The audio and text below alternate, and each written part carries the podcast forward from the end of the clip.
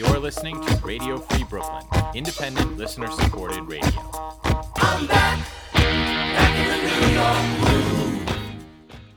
Brian. Scott. That's a that's a sweater you got there. That's an interesting color. I've never seen that color before, I don't think. Uh, you know, I'm laughing because this is a new sweater and I got it and I was like, I don't know. I don't know about this color. and Joanna was like, "It's a just wear something. It's not blue or gray, or whatever. Just wear it." And I was like, "I'm just saying, I can't like, I couldn't just walk in somewhere wearing this sweater and have nobody remark on it." She was like, "It's just." and here it is, and this is virtually. It's like, oh, right. it? it's a rust kind of uh... instantaneous. It's not even a bad color. I meant no. I meant no criticism of it. I meant nothing. You know. No, but yeah, you know that's what I'm usually guarding against. Is just I prefer to walk into a room and it's just neutral. I almost sent you guys a photo uh, uh, uh because you know I so I tried Stitch Fix for the first time in my oh. life maybe, and it was nice. I got some nice clothes. I enjoyed it. Yeah. And there was a shirt, and you know, I've actually lost some weight, so I'm fitting better in clothes. It's kind of a nice thing. There was a shirt, and I got it fit great, but it was like a very, it was a a change of style. You know what I mean? This yeah. was an abrupt. So I I was like, and I liked it. I liked the shirt. It fit great, but I was just like, I can't do it. You know. can't do it. I'm like, I just can't walk in and be this. I'm just, I have never been this person who wears this shirt. I can't do it now. just, and Joanna was like, so she wanted me to wear it in a meeting with, I was meeting, we were going out to dinner with her friends. She was like, wear it with this. They don't know that, you know, I was like, you know what? I just won't wear this shirt enough. so I sent it back anyway, but that was in the same shipment as this sweater, which I did keep. And what was the look of the shirt? Like, what was the shirt? You know, it's like one of those like it's a plaid, but it's like it's kind of these one of these trendy plaids, you know, like multiple pockets. Like I'll send you a picture of it. You'll know what I'm talking about. Like there's nothing it's not totally out there, but right. it would be a departure from my normal. You would everyone i could not walk in our friends if i walked in for a dinner or beers and just tried to play this off as though nothing was happening it would no one would accept that. You know no. what i mean? Like we would have to discuss it. But so uh, that's i think a reasonable question to ask is are we the problem? And i don't even mean we like excluding you because you would do the, yeah you know that. You would do the oh, same thing. you, oh right. I'm yeah. the worst one. But but like are we the problem or like because i'm not even remarking negatively on that sweater. It's just right. like you know brian is a thing and he has been for like the 30 years that i've known him. And and i see a different thing on the screen right now. Right. And i have to at least ask are you okay? Like right. I know. You know I, i've tried over the years as i've gotten older to let people evolve into who they want to be a little bit more and not hold pigeonhole them. You know, sometimes lines are crossed where you can't, you have to mention it. But as we get older, I am trying.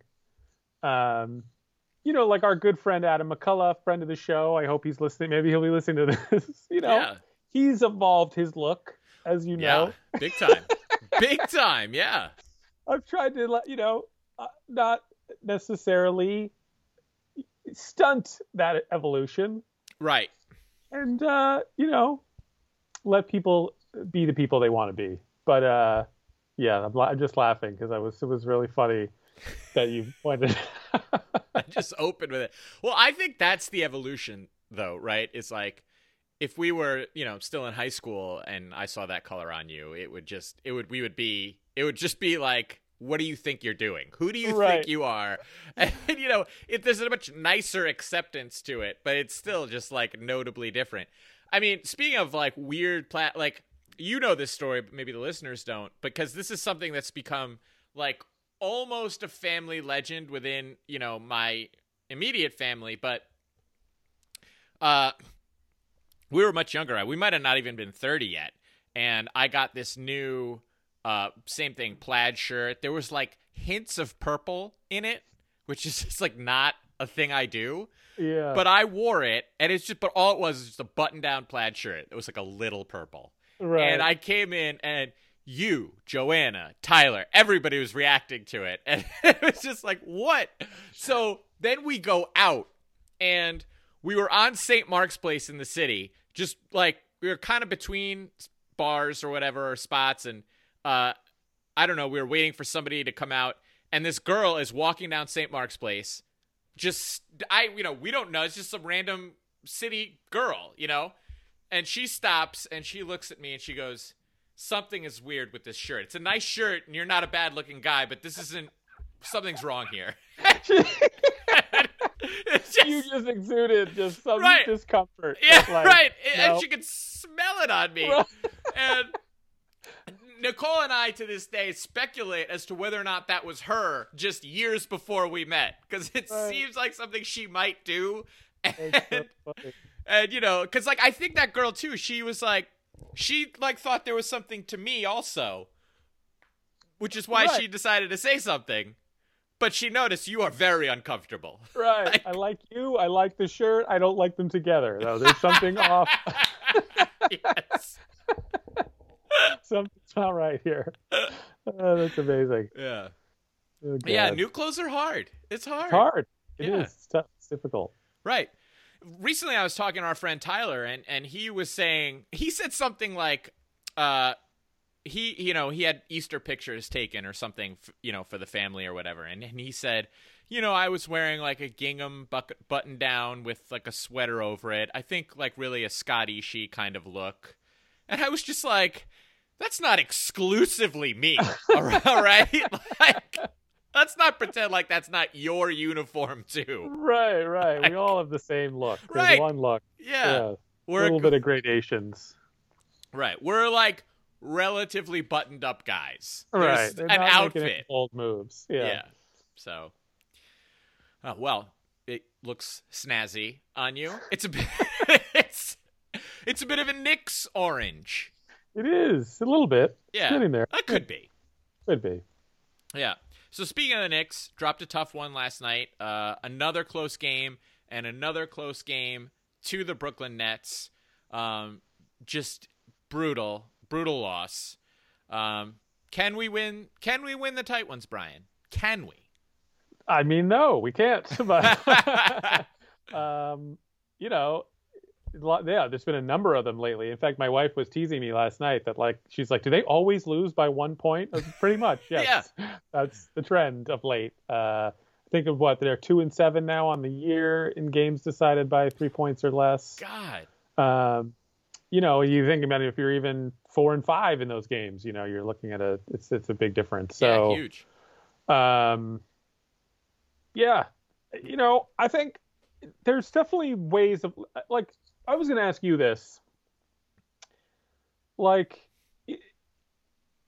I'm at the point where this next season has been a success already, and everything else is sort of gravy. So, like, I'm I'm I'm I'm hurting when they lose, and I'd like to start winning some of these games, especially last night. That was like more tough because they they should have really won. They should be beating that team, right? Like they didn't. James Harden went out in the first quarter, didn't come back. Still, that hamstring still bothering him. They didn't have Kevin Durant. They didn't have Blake Griffin. They just had Kyrie. Like I think we're better than that team with all those guys missing, even with Kyrie Irving, or we're at least like that's a winnable game. On the other hand, like Julius Randle is, is this is his first time really be like last year was his first go round of being the best player on a team and he didn't do very well. This is his first go round of like being the best guy on a good team or a decent team. Trying to figure out how to like win these types of games. I don't know, you know, I'm I'm just not like ah, you know, I just feel like there was this thing today of like even that you know Berman of the Post was sort of like this was an alarming loss, you know, and and there's people trying to kind of turn these this season into like, oh they they didn't make any trades and that's going to cost them the playoffs, and you know I, I don't know like there's not much that can really make me that can happen from here on out that that this season isn't a success for me. So, you know, I'd like them to start winning a few of these, but it all feels like part of the process of they're trying to build something here. This is like step 1. I don't know. I'm not freaking out about it. You know what I mean? Yeah. There's no reason to freak out. Like there's none.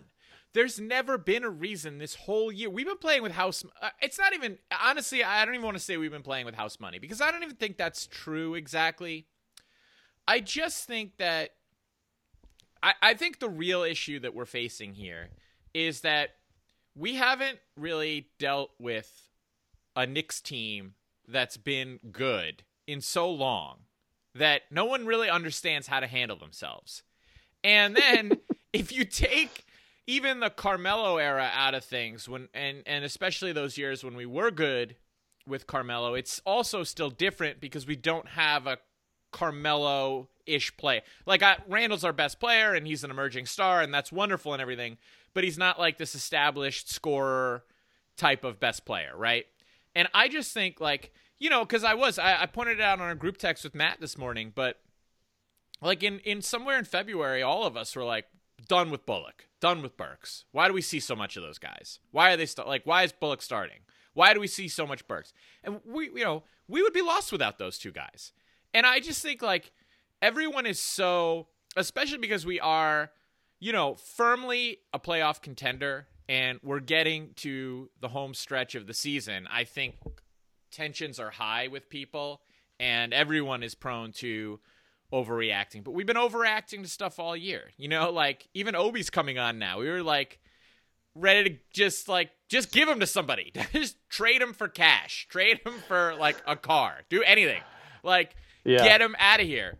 But I think you're right. I think that this feeling this year beats anything we've experienced in over 5 years. And that's not to say that well, now I can die in peace over this season. Like, far from it.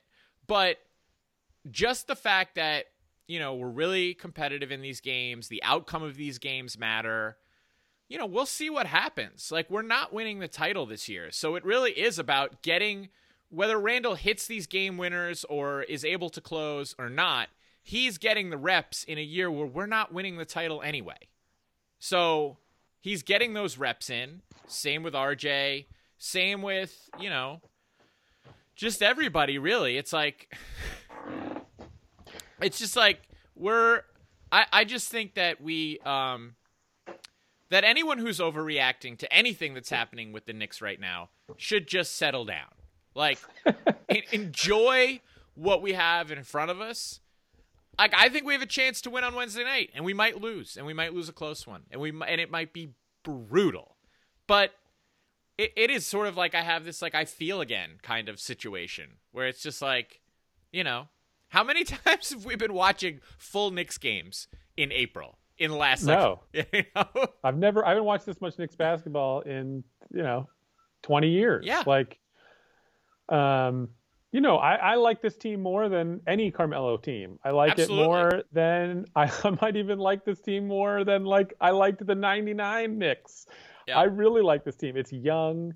It's you know it's something that we've you know it's the prize for the, a lot of the losing we've had. Um, you know I think I, I don't know. It is interesting. Like they're suddenly good enough that I don't want to let them off the hook when they lose games they should they shouldn't, you know. Correct. Or, yeah. And there is something to like, okay, look, Randle now he's a top 15 player, right? Like those and and most people are kind of we're all agreeing that like we're probably extending him at max dollars that he's we're all pretty committing to him. Well, that's going to mean making that shot last night, you know? Yeah. like um and so you know, there's nothing wrong with you know, he's he's still playing great. He's been um, very good even this month, or well, now we're in a new month, but March, you know, post All Star break. Um, but his shooting is slumped a little. He's still shooting, you know, really high. He's still shooting really well from three, but uh, I think he only shot like 43% from the field in March, something like that, and still shot like 41% from three, which is great. But it, it's dipped. He's had more of these six to 17s, seven to 19s. Um, they're asking a ton of him. The rebounding, assists, it's all still there, but like he's dipped a little bit. But I, I don't. I just don't want to like freak out about it or make too much out of it. Or he's got to. He's got to deliver. Or you know what I mean? Like here's this guy who was shocked how good he is. Right. Um, so I don't want to go crazy or or say you know RJ's got to come up big in these fourth quarters or like or like if they if they slip here and they only get to the play-in game and maybe they don't make the playoffs. You know, like we still have learned a lot about a lot of these guys. We we know who the, the going forward guys are. Um, I think we all have a lot of confidence in Thibs. Um, you know, it's not the end of the world. I, I totally agree. I, I really just think like, and this is how everyone obviously should live their life where it's like i feel like it's the quest of the human condition to just live in the moment and not think too much about the past or the future and just be present and like you know that's all the self-help guru-y type yeah. of stuff. But that's like what that's what a Knicks fan really has to do. Because i think too a lot of our discussion today earlier over text is like you know because like you're saying i agree with you 100% the the Knicks there's needs to be some accountability at this. They're good enough to be held accountable, but not so good that we need to like lose our minds over a bad game or a bad loss or or, or whatever. And and that's just like right, Randle, you're on a different stratosphere now. So, you know, yeah, you're doing everything. You're getting triple doubles and and you're amazing. But we also want you to hit the game winning shot because we're going to give you a max deal and hit that shot, you know? Right. And it's like RJ not being kind of universally beloved as the 25 under 25 or you know whatever that thing is. It's like yeah no.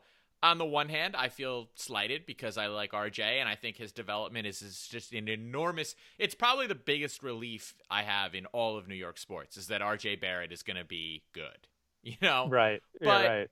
but also he wasn't that good last year and he disappears at times and there are certain games where we could you know, use just a little more from him. Yeah. And it's okay to feel that way about him. Like I don't fault people for not noticing RJ's development. You know, like after last year, you had a number three overall pick. You're clearly like well below whoever the top two were in that particular year. Your rookie season's not that flashy. Now we're getting towards the end of your second year, and it's looking like, okay, we do have something here. But I understand why half the world doesn't notice that. So I would just say don't get too caught up in everything. Like as as guys who have watched every single Knicks game this whole season, I feel good about where we are and where we're headed. And I think that, you know, it, it's fun to debate this and that with your friends, but not to lose sight of the big picture of we're in the best spot we've been in with Knicks basketball in 20 years. And I'm not gonna excuse bad play, but I'm certainly not gonna nitpick the team. Like, yeah, yeah. Let's just enjoy.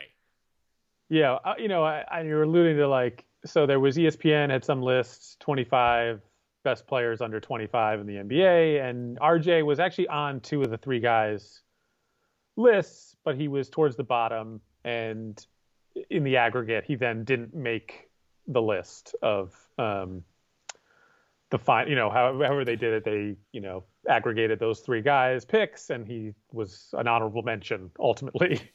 um, and you know, I, I'm not definitely not going to allege some kind of Knicks conspiracy bias there. um, I am surprised. I mean, I do find that odd. I will say, yeah. uh, just as I do find, you know, the whole thing with him not making the All Rookie team first or second, where I didn't put I didn't think about it too much, but did, it, you did go. That's that is strange. Um, he was the third pick in the draft. He played pretty well last year. Um, he comes out this year. He's playing. You know, it's it's like I think he got off to such a slow start. You know, and then he's been really good now for a good two months, but his like overall season numbers maybe haven't caught up to it. So like if you're not watching him every day, you're just not totally aware of how much he's improved. Um,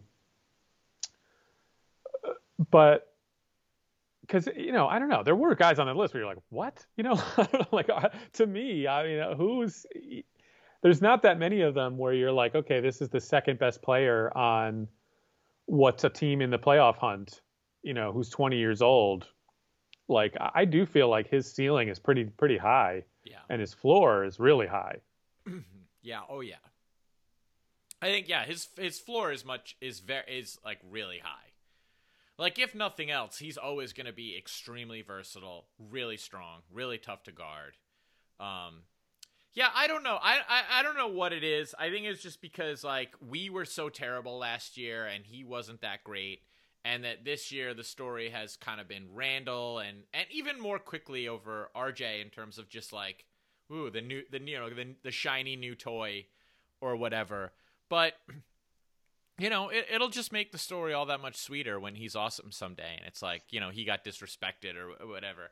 But I just I don't care. Like I do think that we continue to live in a world where Knicks skepticism is fair, and yeah and like but i know that that we've watched enough Knicks basketball this year to sort of be above that skepticism but i don't blame it from the outside world um because look yeah games like last night are frustrating like Julius hit that shot. Minnesota is infuriating. RJ Yeah. hit that shot. You know, it's like it sucks, but at least I care that they missed the shot. Like that that in and of itself is the compliment. Is like I expected and wanted you to make that shot, and I'm angry that you didn't. And I, I feel that way. It's like what you say to your like I'm not angry, I'm disappointed.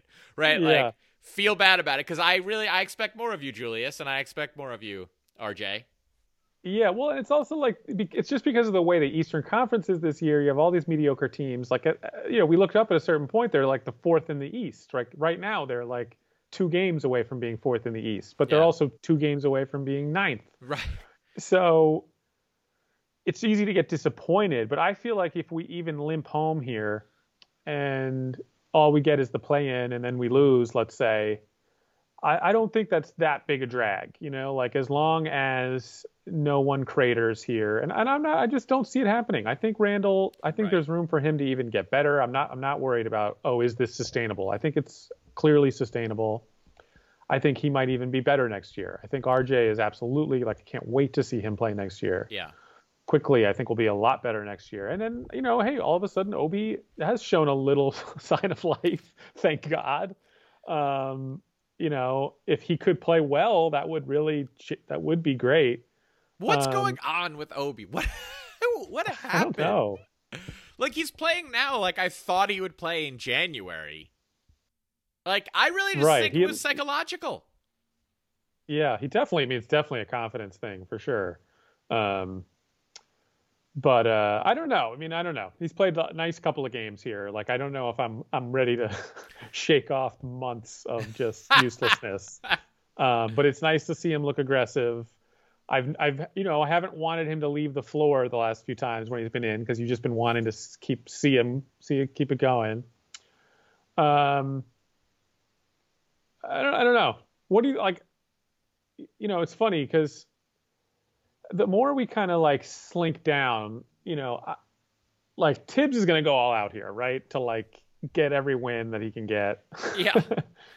um, and I guess that's what he's got to do. Um, but yeah, I don't know. I'm not going to criticize that at all. That's fine. But you know, there is part like last night was a good example. Like Obi played a couple good minutes. He got him out of there pretty quickly. And you're like, ah, maybe keep it going. But you know, I don't want to lose that game. I get, you know, I get his side of it. Um, I, it'll just be interesting to see that tension play out, depending on where they, you know what I mean. The more that they start to hover around eight, nine, uh, you know how how people react to to what he's how he's managing that situation.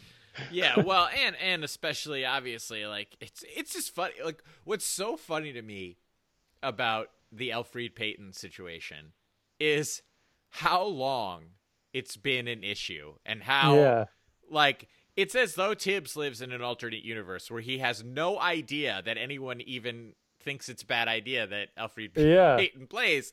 And it's hilarious. I respect it because because again too, you go through these peaks and valleys where it's like you know, like just even in our three way group text of you, me, and Matt, it was like Payton was the central focus of discussion for like a month. And then we kind of just like wore ourselves out fighting about it. So then things turned to Obi for like a month and a half. Then like Knox. Now we're back to Payton because it's like he's still around. I and, know. And it's like I just sort of feel like this is what Thibs is. This is what he's gonna do. And as mad as anyone is about Payton today, you know, next week you'll be mad about something else. Like the Frank, somehow the Frank momentum will pick up again, and people will be like, "Where's Frank?" And no one will even be talking about Payton for a while. I guess because you know Frank would replace Payton, but it's I'm just saying like. I don't know. People will lose their energy to be upset about Payton at some point, and they'll talk about something else, and then we'll. By the time we're ready to circle back to Payton, the season will be over, and we're not going to bring him back anyway. Right. I, I mean, I, I'm done talking about Alfred Payton, but uh, you know, he shouldn't be playing. But it's okay. you know, it's funny. I was laughing like last night. There was a moment like, you know, Breen, Mike Breen, the you know the Knicks legendary play-by-play man, who I think is the best broadcaster of any sport. Um, best play guy play play play by you know I think ever. I think he's fantastic. But it's so funny to me how sometimes he's like talking to Knicks Twitter. You know, like and he likes Payton. You know, he gets it. He likes his defense. He thinks the guy's got some grit. You know, and uh, yeah. and he called out Quickley. I don't know if you remember this last night. He he put a real spotlight on a on a bad defensive play Yes. Quickley, and he was like, Yes. "Teams doing that. They're going right at Immanuel Quickley." You know. Uh, And you could just hear him. It was ta- he was talking right to all of us, bitching about Immanuel Quickley, and uh, it was just funny because every once in a while you'll hear something from Breen that is like he says it like it's just a thing, you know, but it's it's a direct. I'm talking to the fans, and I'm talking on behalf of Tom Thibodeau. Totally. I mean, I think I think both uh, Breen and Clyde spent maybe the first two full minutes of the broadcast or like post tip justifying why Quickley was starting. Like they really like talked about it for a, at the beginning of the yeah, game. yeah.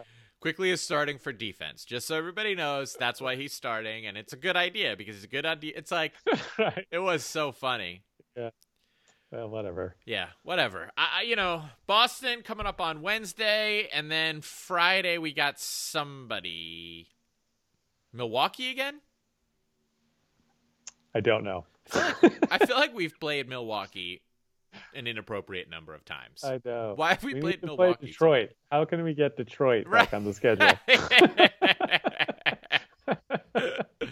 yeah. Uh, all right.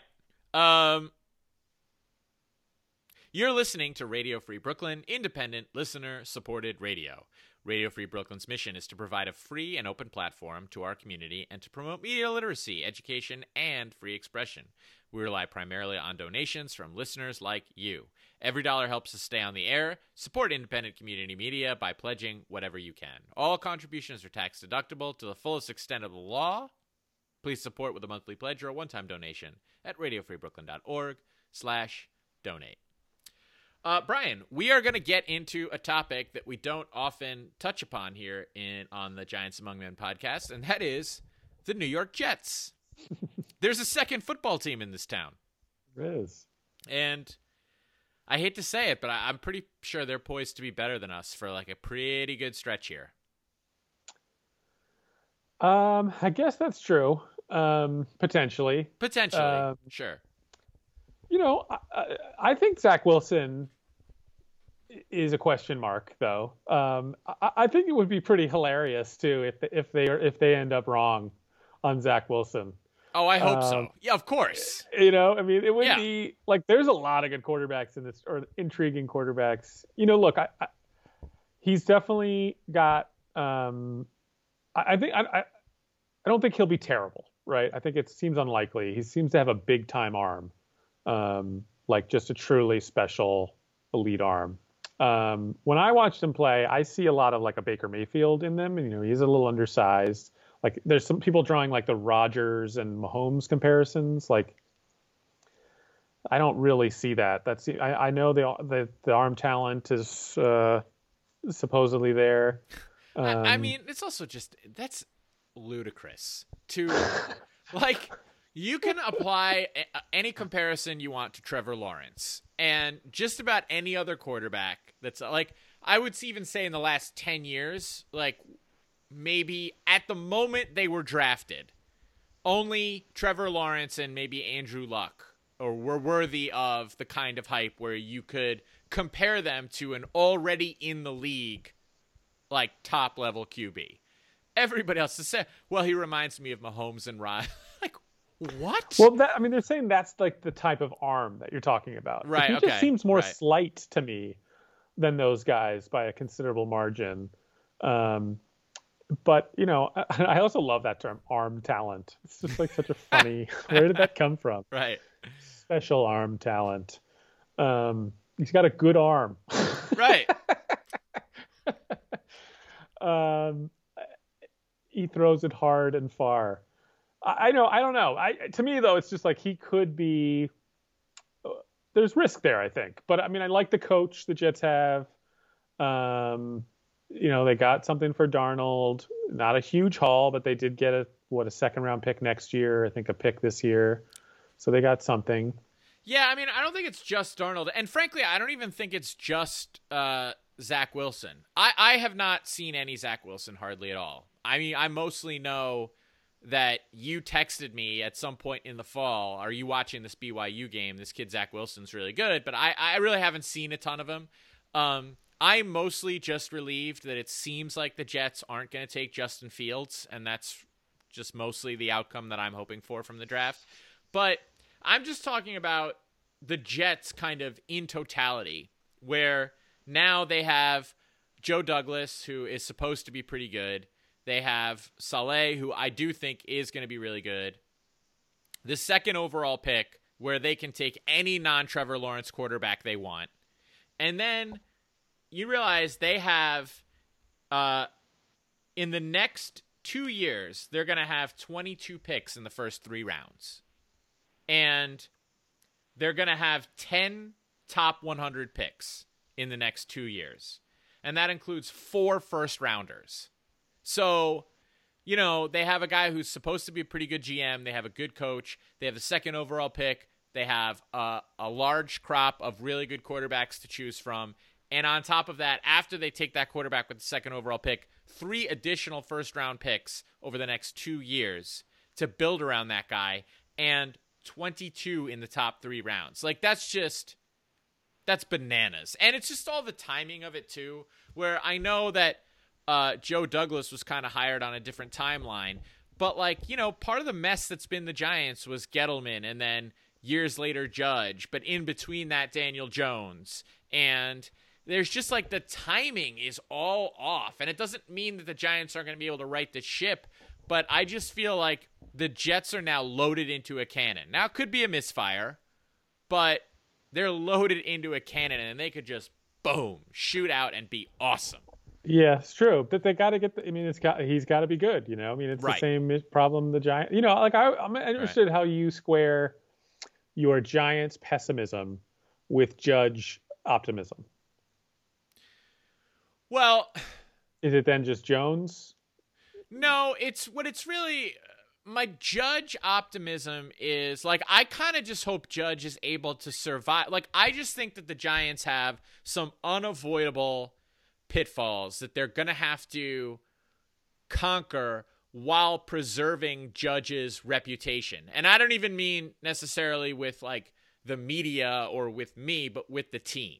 Where Judge has to continue to look like he knows what he's doing because I do think that he does while John Mara figures out like how to own and run a modern NFL football team. Um, and I think that's the problem because I do think that I think that Judge is a good coach, but I think that the organization has put too many shackles on Judge and that he's doing his best to stay afloat with, you know, Gettleman running the front office and Jason Garrett calling the plays. And, you know, I think that basically everything Judge is more or less in charge of looks good.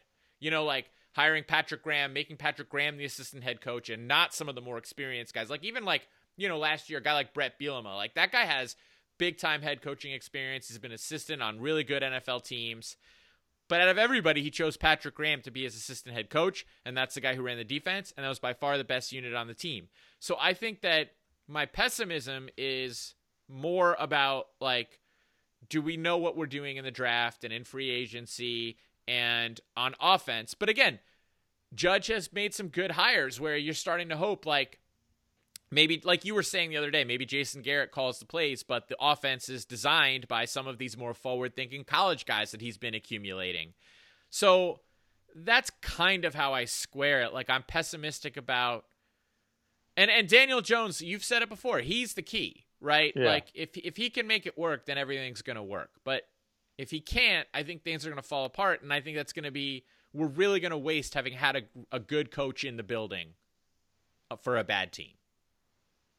Yeah, I, I just think Judge is in charge of the Giants. Like, I think Joe Judge is the most important person in the Giants organization, and so I don't think Gettleman is going to draft anybody that Joe Judge doesn't want. Um, I think Joe Judge had a lot to say about who they picked up in free agency.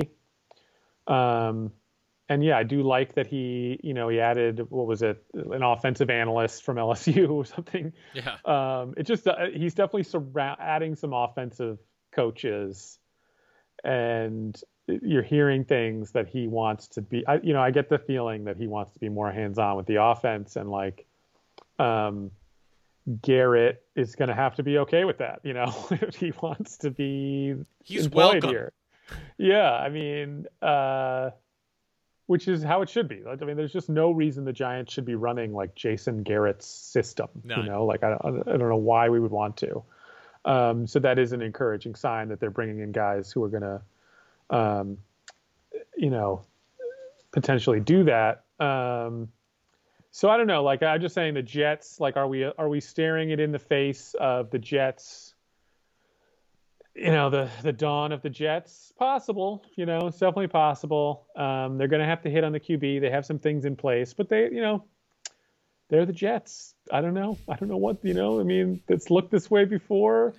That's true. um, you know and somehow it never seems to work out. I don't know if it's something in the air the water whatever they do.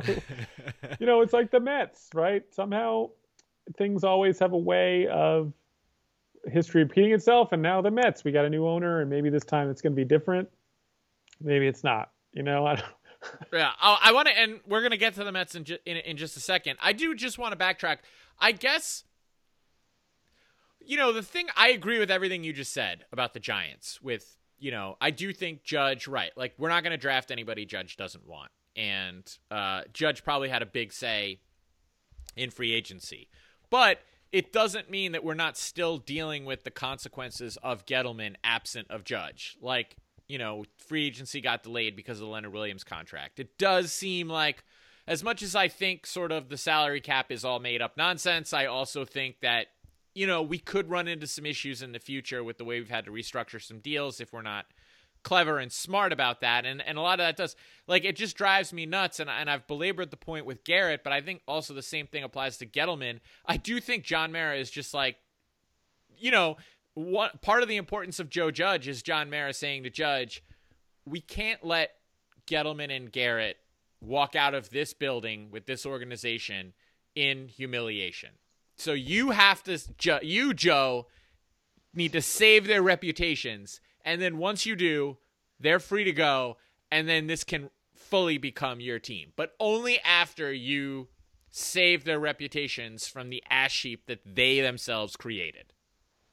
it is true. You're, I mean it is this weird thing. Like they don't want to fire Gettleman because they like him and he's one of them and they don't want him to leave in disgrace. Yeah it's Right. definitely a big part of it.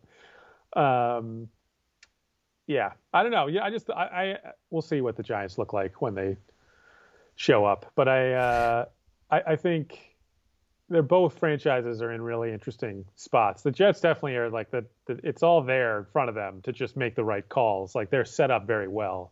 Yeah. Um, and I, I do like their. I think that was a good, good, as good a hire as they made in a long time. Saleh. Um, Yeah. but I will just say somehow, some way, things just seem to blow up in their faces, and we'll just see. I don't know. Well, that's true.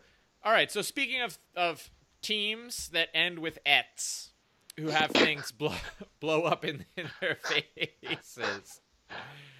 Uh, another tough one for your buddy Jacob deGrom. I know, just this Mets season, right? It's like we're all so excited. I mean, they signed Lindor. Like there was this weirdness about that with Steve Cohen on Twitter criticizing the guy, and you're like, what's going on? Didn't love that. They get him signed though. They get him signed right before opening day. Here come the Mets. We're gonna go out, and the game's postponed from COVID. And like, oh my god. So they don't play at all the opening weekend. You gotta wait. They come out there against the Phillies last night. I'm trying to flip back and forth. I got the Knicks and the Nets. I got the deGrom on the hill. Mets, Phillies. I'm begging my family to just disappear and leave me alone. and they go out there, and deGrom puts on another show. and they lose the game.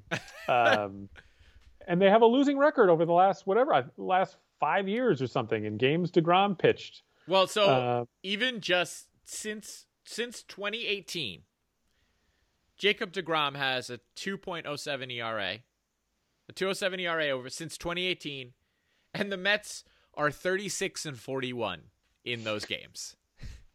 36. Unfathomable. That's Unfathomable. What's what's horrible about that is they haven't been that bad a team in those years either. Like right so it's dev- it's so damaging. You know, that's what I don't understand. So like last night too, they take him out after six innings, 77 pitches with only a two nothing lead. The guy's cruising. And I see today people defending that decision, like, oh, that you know he hadn't thrown in ten days, and they agreed they agreed before the game that that's what they were going to do. I, what? I don't care that they agreed. You know, you didn't agree two, to that if you scored six runs, good, fine. You can, you know, I, I understand as a goal, hoping to get him out of there at six, but it's like for all the analytics and analysis that's come into baseball, this part of it just seems to be this thing that they're all doing based on nothing. Like, what evidence is there that he needed to, you know what I mean? Like, what data do they have that says like he needed to come out of that game after 77 pitches? Like, Right. And what I don't get is like, wouldn't the analytics tell you that? And I don't, I'm not, I'm not, this isn't meant as like a comment on analytics and whatever, but it's like all these decisions getting made uh, that are data driven in baseball. And this one, it's like the illusion that it's a data driven decision. It just seems based on nothing. Cause like Jacob deGrom's going to start 30 games this year. That's it of 162. So you got to win as many of the games he starts as possible. They're yeah. critical. Every one of them is like a jewel that must be protected. You know, every Jacob deGrom start, the the tension should be that you gotta win. He is that good. So like you can't be, you know, being like, oh hey, we'll get him out. You know, he's been ten days. No, you gotta win that game. Yeah. Seventy-seven pitches. Get him out there for the seventh inning, and like win the game. Well, and not to mention too, of the 41 losses the Mets have had with deGrom on the hill since 2018, 31 of those were the bullpen just blowing the game. So like they, you know, he comes out with a lead. And, right. And the bullpen, so all but 10 of those losses. So it's just like, you can't do it. You can't take them out. You just can't do it. You can't like, do it. There's some analytics for you. There are the numbers that tell you a lot of the time you take him out, and then disaster. Right. Like, I'm not saying push him to 120 pitches in his first start of the year, but like 77, there's just no. You're basing that on nothing right. other than like it feels like it would be safer. But like he's not hurt. He he was pitching great. He was throwing 101 miles. He was averaging 99 miles per hour. like his arm was good. Right. He looked strong, you know, like it wasn't like he was laboring out there or, you know, it, I just don't understand that. You got to win every time he takes the mound. Every time. I I'm going to I'm going to I'm going to kind of make a a, a little a, a, bit of a suggestion here. It's going to seem unconventional. I think he needs to capitalize the D in his last name. I think that's going to change things. Why is it lowercase? I don't know. It is annoying as hell. It's annoying every time you need to like start a sentence with his name. uh, that just bothers me. Yeah. He needs he needs some big D energy is what he needs. you you need to reach out to him, Brian. As a member of the New York sports media, you need to tell him, listen, I have a capital D and then a lowercase and then another capital. Right. Like I, I know about a capital, a third capital letter. I understand how it works. but Right. right. and it's No reason it works out lower- fine. And I don't stand for my M in Demena not being capitalized. All right. The Demena clan did not die face down in the muck, fighting for that capital M, just only to see it. Uh, you know these ruthless Americans not respect it. The peasant avante don't get to don't get to change that. But I tell you, So I want. I know I want that capital M. But yeah, you're right. yeah, we're not asking you to lowercase the G, Jacob. Right. Just capitalize the D. That's all. Right. Big D energy. That's what you need, pal. Right. It is weird. Yeah, No, and you know he cut his hair yeah. two years ago, which I think changed his whole life. I, you know, I- he was a good pitcher with long hair. He's a Hall of Fame pitcher with short hair. So who, with a capital D, Yeah, who it's, knows it's what the could happen? logical next step in his evolution. Oh God, he's so good. How could they possibly have a losing record with him pitching? I- It doesn't even so make good. sense. It's ridiculous. It could only happen to the Mets. Right. Like- That's what I mean. It's like when I'm talking about the Jets. Somehow it's just like Right. It doesn't matter how nicely the table is set. Something about the meal is going to be off. right. Somehow Steve Cohen's Mets are going to look a lot like Jeff Wilpon's Mets, and we're all going to be like, "How is this possible?"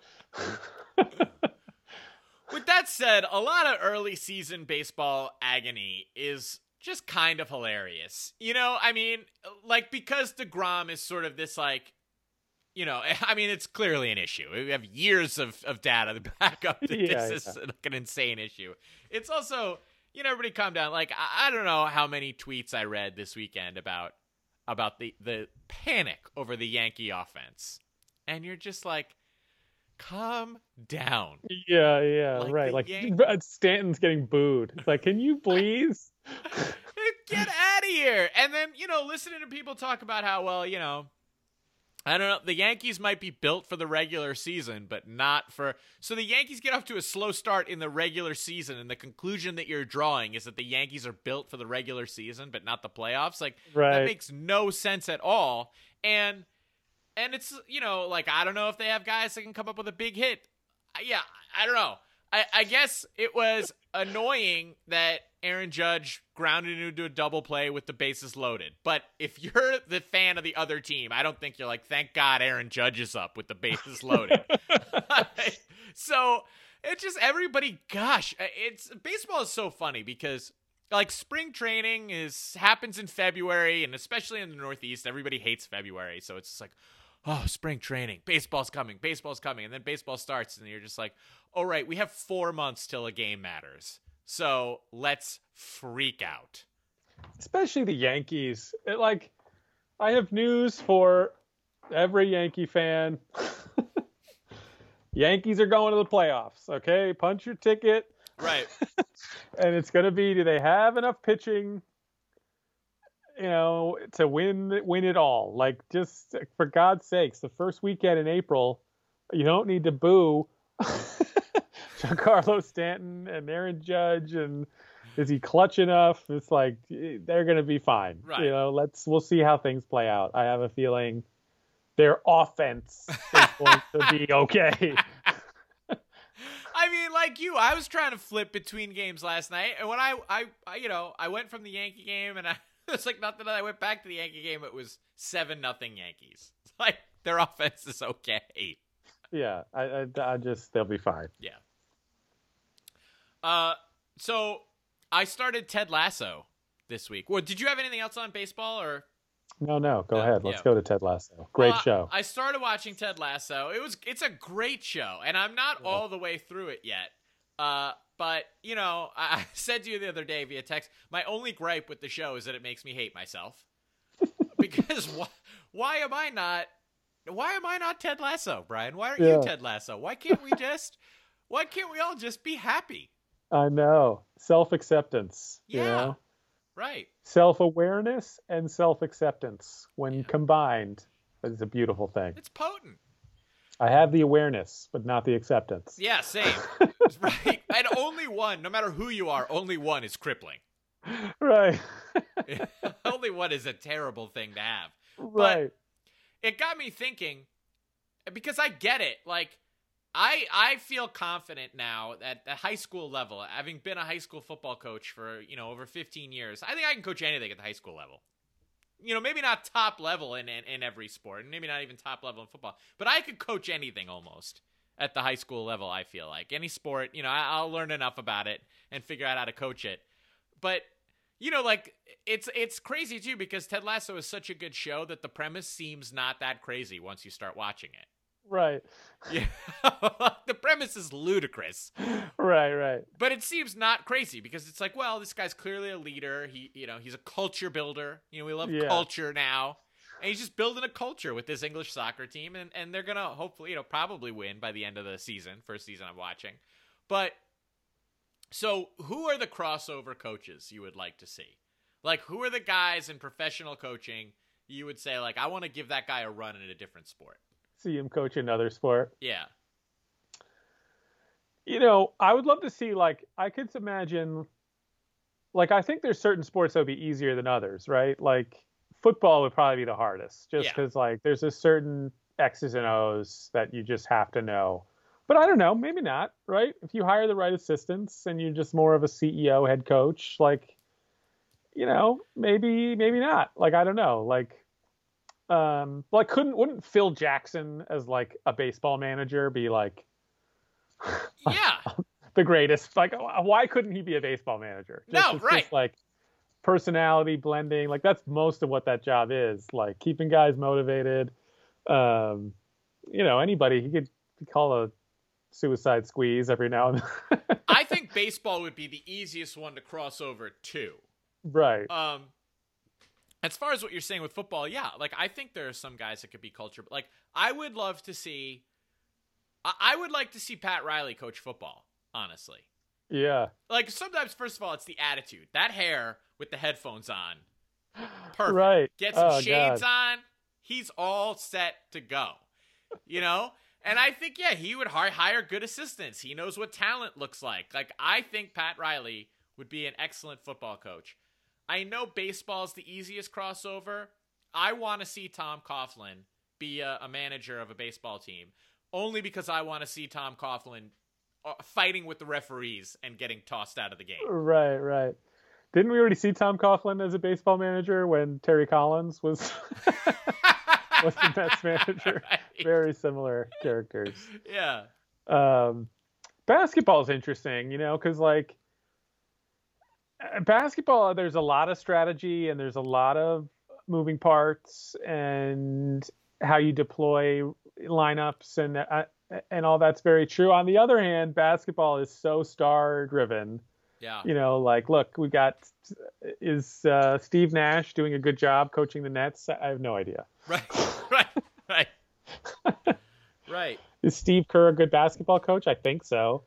I don't right, know. I yeah, who knows? I'm not sure. I could see Aaron Boone running an NBA team.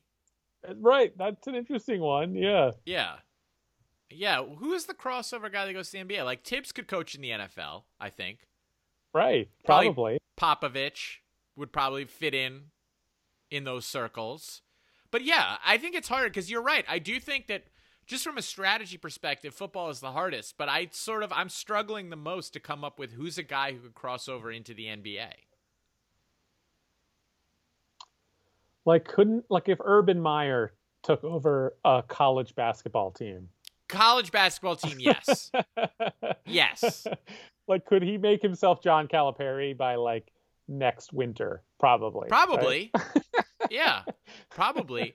I think the Right. biggest barrier for urban is like the cultural different. Like football is so militaristic and basketball is just culturally not that way. I think urban would struggle like he couldn't be like he, or urban he like he would have to be like a MAC coach. Like he would have to coach Miami of Ohio to like a deep tournament run. You know, he couldn't he couldn't take over like a Kentucky or a place like that that gets in these because his big thing is the big time recruits. Like he is able to pull Southern athletes to Ohio State football, and that's what sort of like how he kind of changed the face of that program. So I know that's his big thing, but I don't know that that would work out as well for him when it came to basketball. What do you think explains this divide, the conservatism of football coaches with the seeming progressivism of basketball coaches? Like, what do you mean exactly? Well, like, uh, some I get, and maybe NFL coaches I don't really know. They just don't talk about it at all. But college, especially, you definitely have like very conservative individuals who are college football coaches. And then you have several very prominent NBA coaches expressing like like for instance like Gregg Popovich outwardly before you knew what his politics were I would not have guessed that they they are what they've turned out to be. True. Or Stan Van Gundy who is like True. a super like you know uh uh, outspoken liberal, you know what I mean, with a capital L. Yeah. Um, both those guys, like, wouldn't have necessarily guessed. Steve Kerr, I guess, is not shocking, but even to some degree more than I would have suspected. Um, on the NFL side, I guess there's none. I don't know that there's any active NFL head coach whose politics are even known, except maybe like Pete Carroll's, but there I don't know exactly what they are, other than he has weird. You know, he's probably like an Andrew Yang supporter. Right. You know? it's a true. right. I, I think that uh, here's what I really think boils down to with like the one of the major differences between football and basketball is the level of control that football coaches both seek and have is far greater than in basketball. Like basketball in football if something magical happens in a play, like just the you know the play breaks down and the quarterback just does something incredible, it's it's not like if you're a coach, it's less a joyous thing and more just like a relief, like oh god, we escaped that disaster. Whereas in basketball, you're actually much more reliant on something magical happening just by giving a little freedom to everybody.